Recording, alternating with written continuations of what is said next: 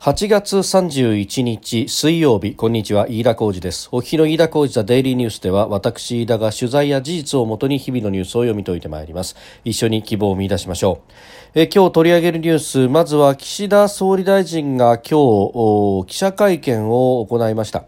まああの新型コロナ感染の影響で昨日まではテレワーク中心という働きであったわけですが、えー、今日から対面での公務復帰ということで、えー、昼に記者会見を行っています、えー、旧統一教会との関係を断つんであるということ、まあ、それから新型コロナ対策入国者数の制限は1日あたり2万人から5万人に引き上げるとえいうことを表明しています、え、またこの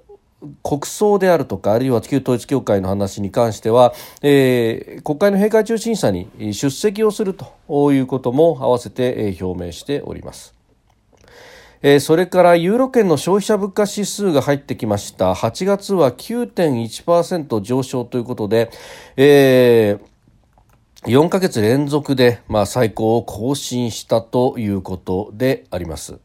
えー、天然ガスが最高値を更新しているということがあって、まあ、インフレが加速しているということのようであります。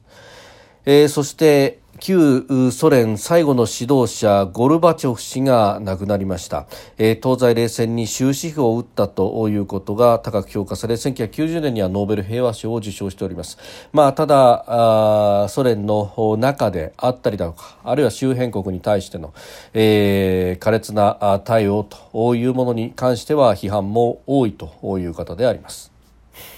収録しておりますのが8月31日日本時間の夜7時を過ぎたところです。すでに東京の市場閉まっております。日経平均株価の終値は昨日と比べ104円5銭安。2万8091円53銭で取引を終えました。アメリカの金融引き締めが長期化するとの警戒から売りが先行したということであります、また中国景気の先行き不安も意識されまして下げ幅は一時280円を超えたということでありました。えー、さて、まず今日は、えー、昼にですね、岸田総理大臣の記者会見が行われました。えー、新型コロナ感染によって昨日まではあ校庭で、まあ、基本的に療養生活という中で、まあ、オンラインでの、えー、会議等々を中心にして公務を行っていたということでしたが、まあ、今日からですね、えー、復帰ということになりまして、まあ、対面での公務復帰ということになって、えー、記者会見も行ったと、まあ、この間ですねこの旧統一教会との関係において、まあ、自民党の幹部であるとか閣僚というところが、まあ、つながっていたんではないかというような批判が出てきたことや、え、あるいは安倍、えー、暗殺された安倍元総理大臣の国葬をめぐって批判が高まっているということもあり、えー、記者会見をして、まあ、あ自らの考えというものを述べるんだというところでありました。まあ、それ以外にもですね、新型コロナ対応で、えー、入国者制限、まあ、これも前々から報道されておりましたけれども、1日あたり2万人の上限というものを5万人に引き上げるというようなこともで打ち出すと、まあ、いうことで、まあ、総理自らが肉声で語るというところのようでありました。で、まあ、あの、特にこの国葬等々の関係に関してですね、えー、国会での閉会中審査、ここに総理が出て説明をすべきだというのは、まあ、野党からも突き上げがあったというところでしたけれども、まあ、これに関してもですね、えー、きちっと、出席をして、まあ、そして、えー、説明をするんだと、まあ、首相、総理として国葬に対する意見、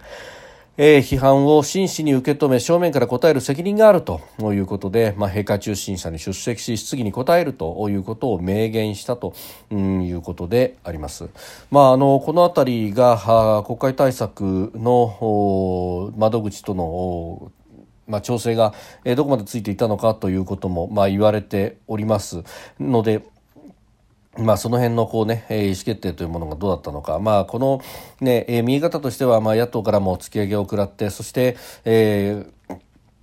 支持率も下がっているということで、まあ、閉会中審査にも、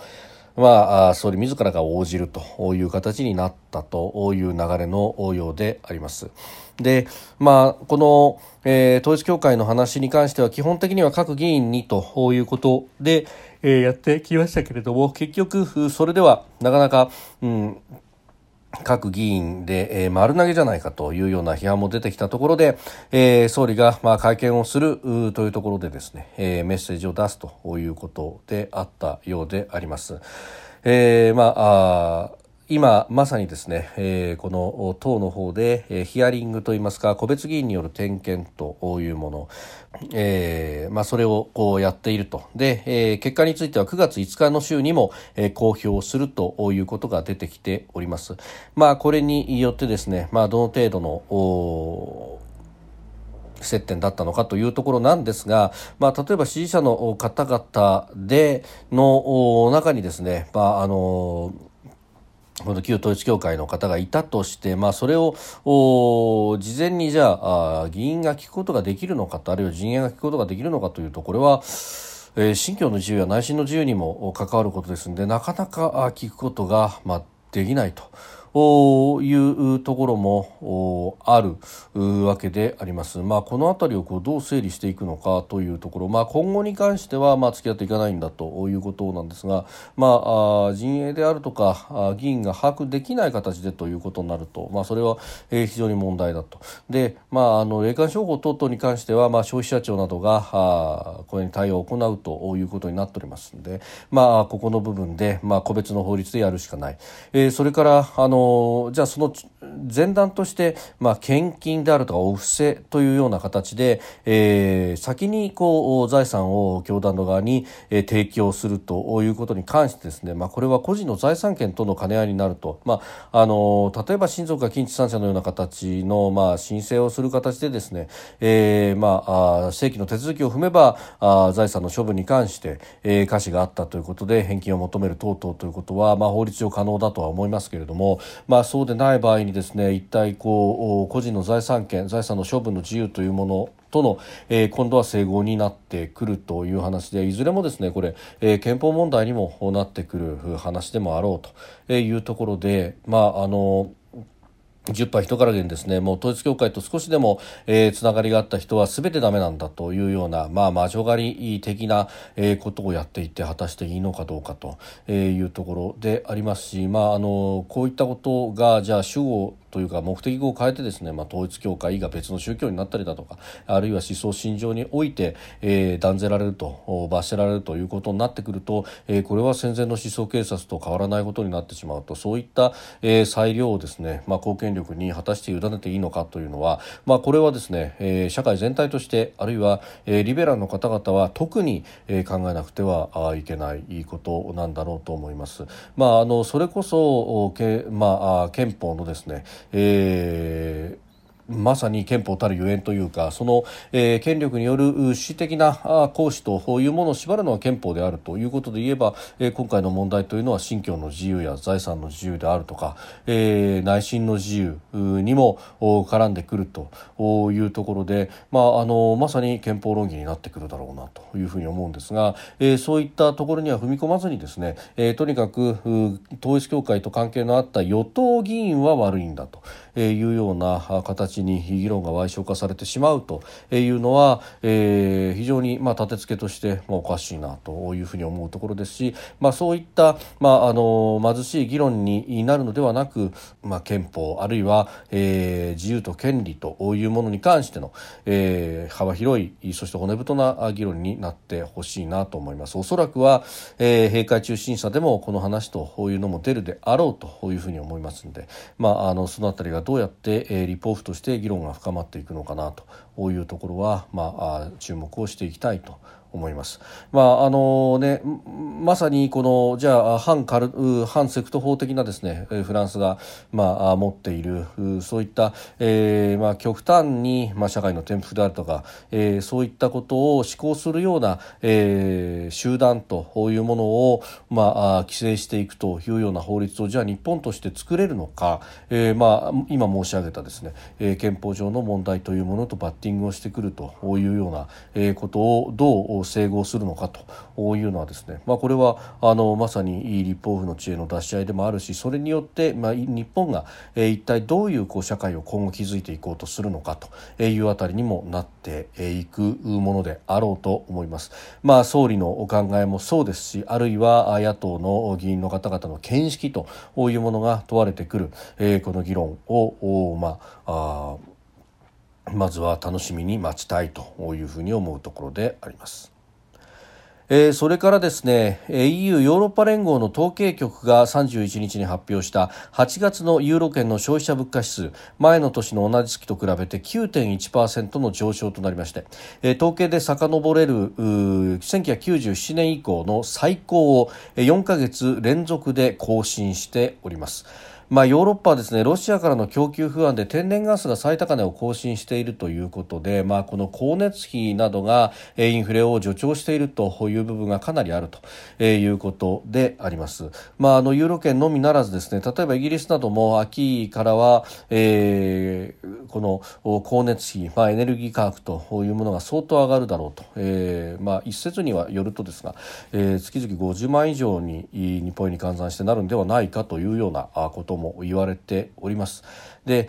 こうしたですね、えー、コストプッシュによるインフレというものがまあ進んできていて、そして、まあ、あの、先頃ですね、閉幕したジャクソンホール会議、えー、の中でも、まあ、あの、アメリカ、ヨーロッパの中央銀行がインフレ抑制に向けて強硬姿勢を強めているということが出てきております。で、この、まあ、経済シンポジウムですんで、えー、各、まあ、中央銀行の幹部であるとか、あるいは、経済の専門家、経済学者などが、まあ、集まるという機会でありました。で、まあ、その中でですね、ヨーロッパの中央銀行幹部なども、えー、とにかくインフレを抑え込むんだということで、えー、例えば ECB のシュナベールシュナーベル、えー、専務理事もインフレを容認しないというような考えを示したわけでありますが、まあ、一部専門家の中にはですねあのアメリカのこの利上げに関しては需要と供給のバランスで、えー、物価が上がっているということなので、まあ、利上げによって引き締めていくというのは整合性があるけれどもユーロ圏についてはですね、まあ、深刻な景気の後退というのがほぼ確実なのにここで利上げを続けようとしているのは非常に危険だというような意見も出てきておりまして、まあ、この辺り評価はまあまちまちになっていると、まあ、確かにですね9%を超える物価上昇というものそのものは看過しがたいところがありますが他方ですねこれ、まあ、エネルギー価格の上昇というものが相当に効いてきているということを考えると、まあ、あの日本でやっているようなですね、まあ、エネルギー価格特にガソリン等々に関しての補助金の付け方であるとかというものも必要になってくるんですが、まあ、ただ EU に関して言うとこの補助金のやり方というのも、まあ、あこれ国ごとに、まあ、財源を作ってやろうということになるんですが、えー、他方ですね、まあ、補助金によって、えー、その国の競争力が著しく有利になるというようなものに関しては、まあ、認めないということもありますし、まあ、そもそもの財源として、えー、何を使うんだということになると。まあ、これ、うん、ユーロ圏として各国が国債を出すということになってもじゃあそれをですね、まあ、あのどこが買うんだということになって、まあ、例えば、ね、アメリカや日本のようなですね量的緩和が、まあ、果たしてじゃあ ECB が機動的にできるのかというと、えー、なかなかこう難しい面もある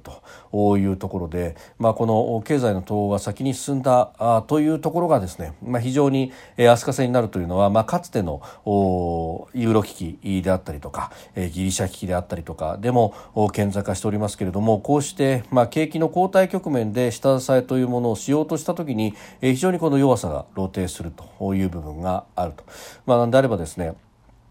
まあ、金融緩和とそして財政出動のミックスによって、えー、日本やあるいはアメリカのような自国通貨を持っているそして自国通貨建ての国債を発行することができるとおそして、えー、自国通貨によって機動的な財政出動が可能だというような国であれば、えー、当たり前に取れる経済政策が実はユーロユーロ圏の場合はなかなか難しいと、えー、いうことになってくると。このインフレの加速というものも、まあ、国によってまちまちな部分があるというところもありますんで、まあ、エストニアなんか20%を超えるインフレ率が出てきていると、まあ、こうするともう、え、引き締めざるを得ないけれども、まあ、ユーロを使っているということもあるんで ECB によっての引き締めになると。で ECB が引き締めるということになると、まあ、例えばフランスはあ8月6.5%のプラスであったと、えー、ドイツも8.8%のプラスであったと。いうことであんまり高い利率にいきなりドンとやることはできないと。こういうことになると、まあ、エストニアにおいては結果的に、えー、相対的に低い利率で、まあ、あどんどんとおお金の調達ができる一方でインフレ率は20%をはるかに超えてくるということになると、えー、インフレの加速を止めることができないというようなことにもなってしまう、まあ、この辺りをどう考えるのか非常にこれは難しいというかですね弱さが出ているなという感じはあります。えー、他方、日本の場合は消費者心理も、まあ、3ヶ月ぶり改善ということにはなっておりますけれどもまだまだ、えー、基調判断は弱含んでいるという表現を内閣府が据え置いたということがあります、まあ、あの日本の場合もやはりコストプッシュだということは言われておりますので、まあ、その部分で、えー、補助金等々どうしていくのかということは、えー、今後の課題になっていく、まあ、岸田さんもですね、えー、この国境の、まあ、水際対策の緩和というものはやるんですけれども肝心要の国内の経済対策というものはやらないし、えー、そして国外から人が来るというところはやるんですが国内での人の移動 GoTo トラベル等々に関しては、えー、先送り先送りを続けているという非常にちぐはぐだなということが目立っております。えー、そして今朝方速報が入ってきました旧ソ連の最後の最高指導者初代ソ連大統領となったミハイル・ゴルバチョフ氏が30日亡くなったということであります91歳でした。タス通信などロシアの複数の通信社がモスクワの中央クリニック病院の話として伝えたということであります、まあ、東西冷戦の終結であるとかベルリンの壁の崩壊その後の東西ドイツの統合を実現したということで1990年にはノーベル平和賞を受賞しているという人でもあります、まあ、日本でも非常に人気の高いという方ですが、えー、ただですね、まあ、この方他方においてさまざ、まな、えー、特に中東諸国に関してはえー、例えば、えー、リトアニアでは91年1月血の日曜日事件というものがありました、まあ、民主化そして独立を果たそうという、うん、リトアニアの市民の運動に対してですね、えー、ソ連が軍事介入をしてそして多数の市民が亡くなったというようなことがありました。まあそれ以外にもですねウクライナでも非常に評判が悪いというのはチェルノブイリ原子力発電所の事故、えー、その後の対応においてですね、まあ、当初は情報をきちっと出すことがなかった、えー、そして、まあ事故直後に予定されていたイベント等々をですね、まあ、あの外でのパレード屋外でのパレード等々を、まあ、かなり汚染地域で強行したというか、まあ、国ウクライナ国内の人たちであったりとかに正しい情報を行き渡されせずにですね、えーまあ、影響は軽微であると。だからイベントもやるんだと、まあ、それによって、えー、ソ連共産党が何か下手を打ったと。いうようなことを、まあ、外にも出さないようにすると、えー、それによって、えー、多数の市民が、まあ、後々の病苦に苦しむということにもなってしまったと。まあ、こともありますしまたあの2014年の、えー、ロシアのクリミアの不当な占領というものに関しては、えー、非常に肯定的なコメントを出していてそしてウクライナからは、えー、出入り禁止の処分を食らっていたというようなこともあったということを考えるとですね、まあ、西側が思うほど、まあ、非常にリベラルな人だったかというと、まあ、実態の部分はですね、まあ、これからさまざまに検証がなされるんだろうというふうに思いますけれども。まあ、日本のイメージとはまた違う一面というのがやはりソ連の最後の独裁者独裁的に振る舞っていたソ連共産党の最後の指導者であったということも、まあ、これは否定しがたい事実としても刻まれているというところなんだろうと思います。飯田小泉デイリーニュース月曜から金曜までの夕方から夜にかけてポッドキャストで配信しております。番組ニュースに関してご意見感想飯田 TDN アットマーク Gmail.com までお送りください。飯田小泉デイリーニュースまた明日もぜひお聞きください。飯田小泉でした。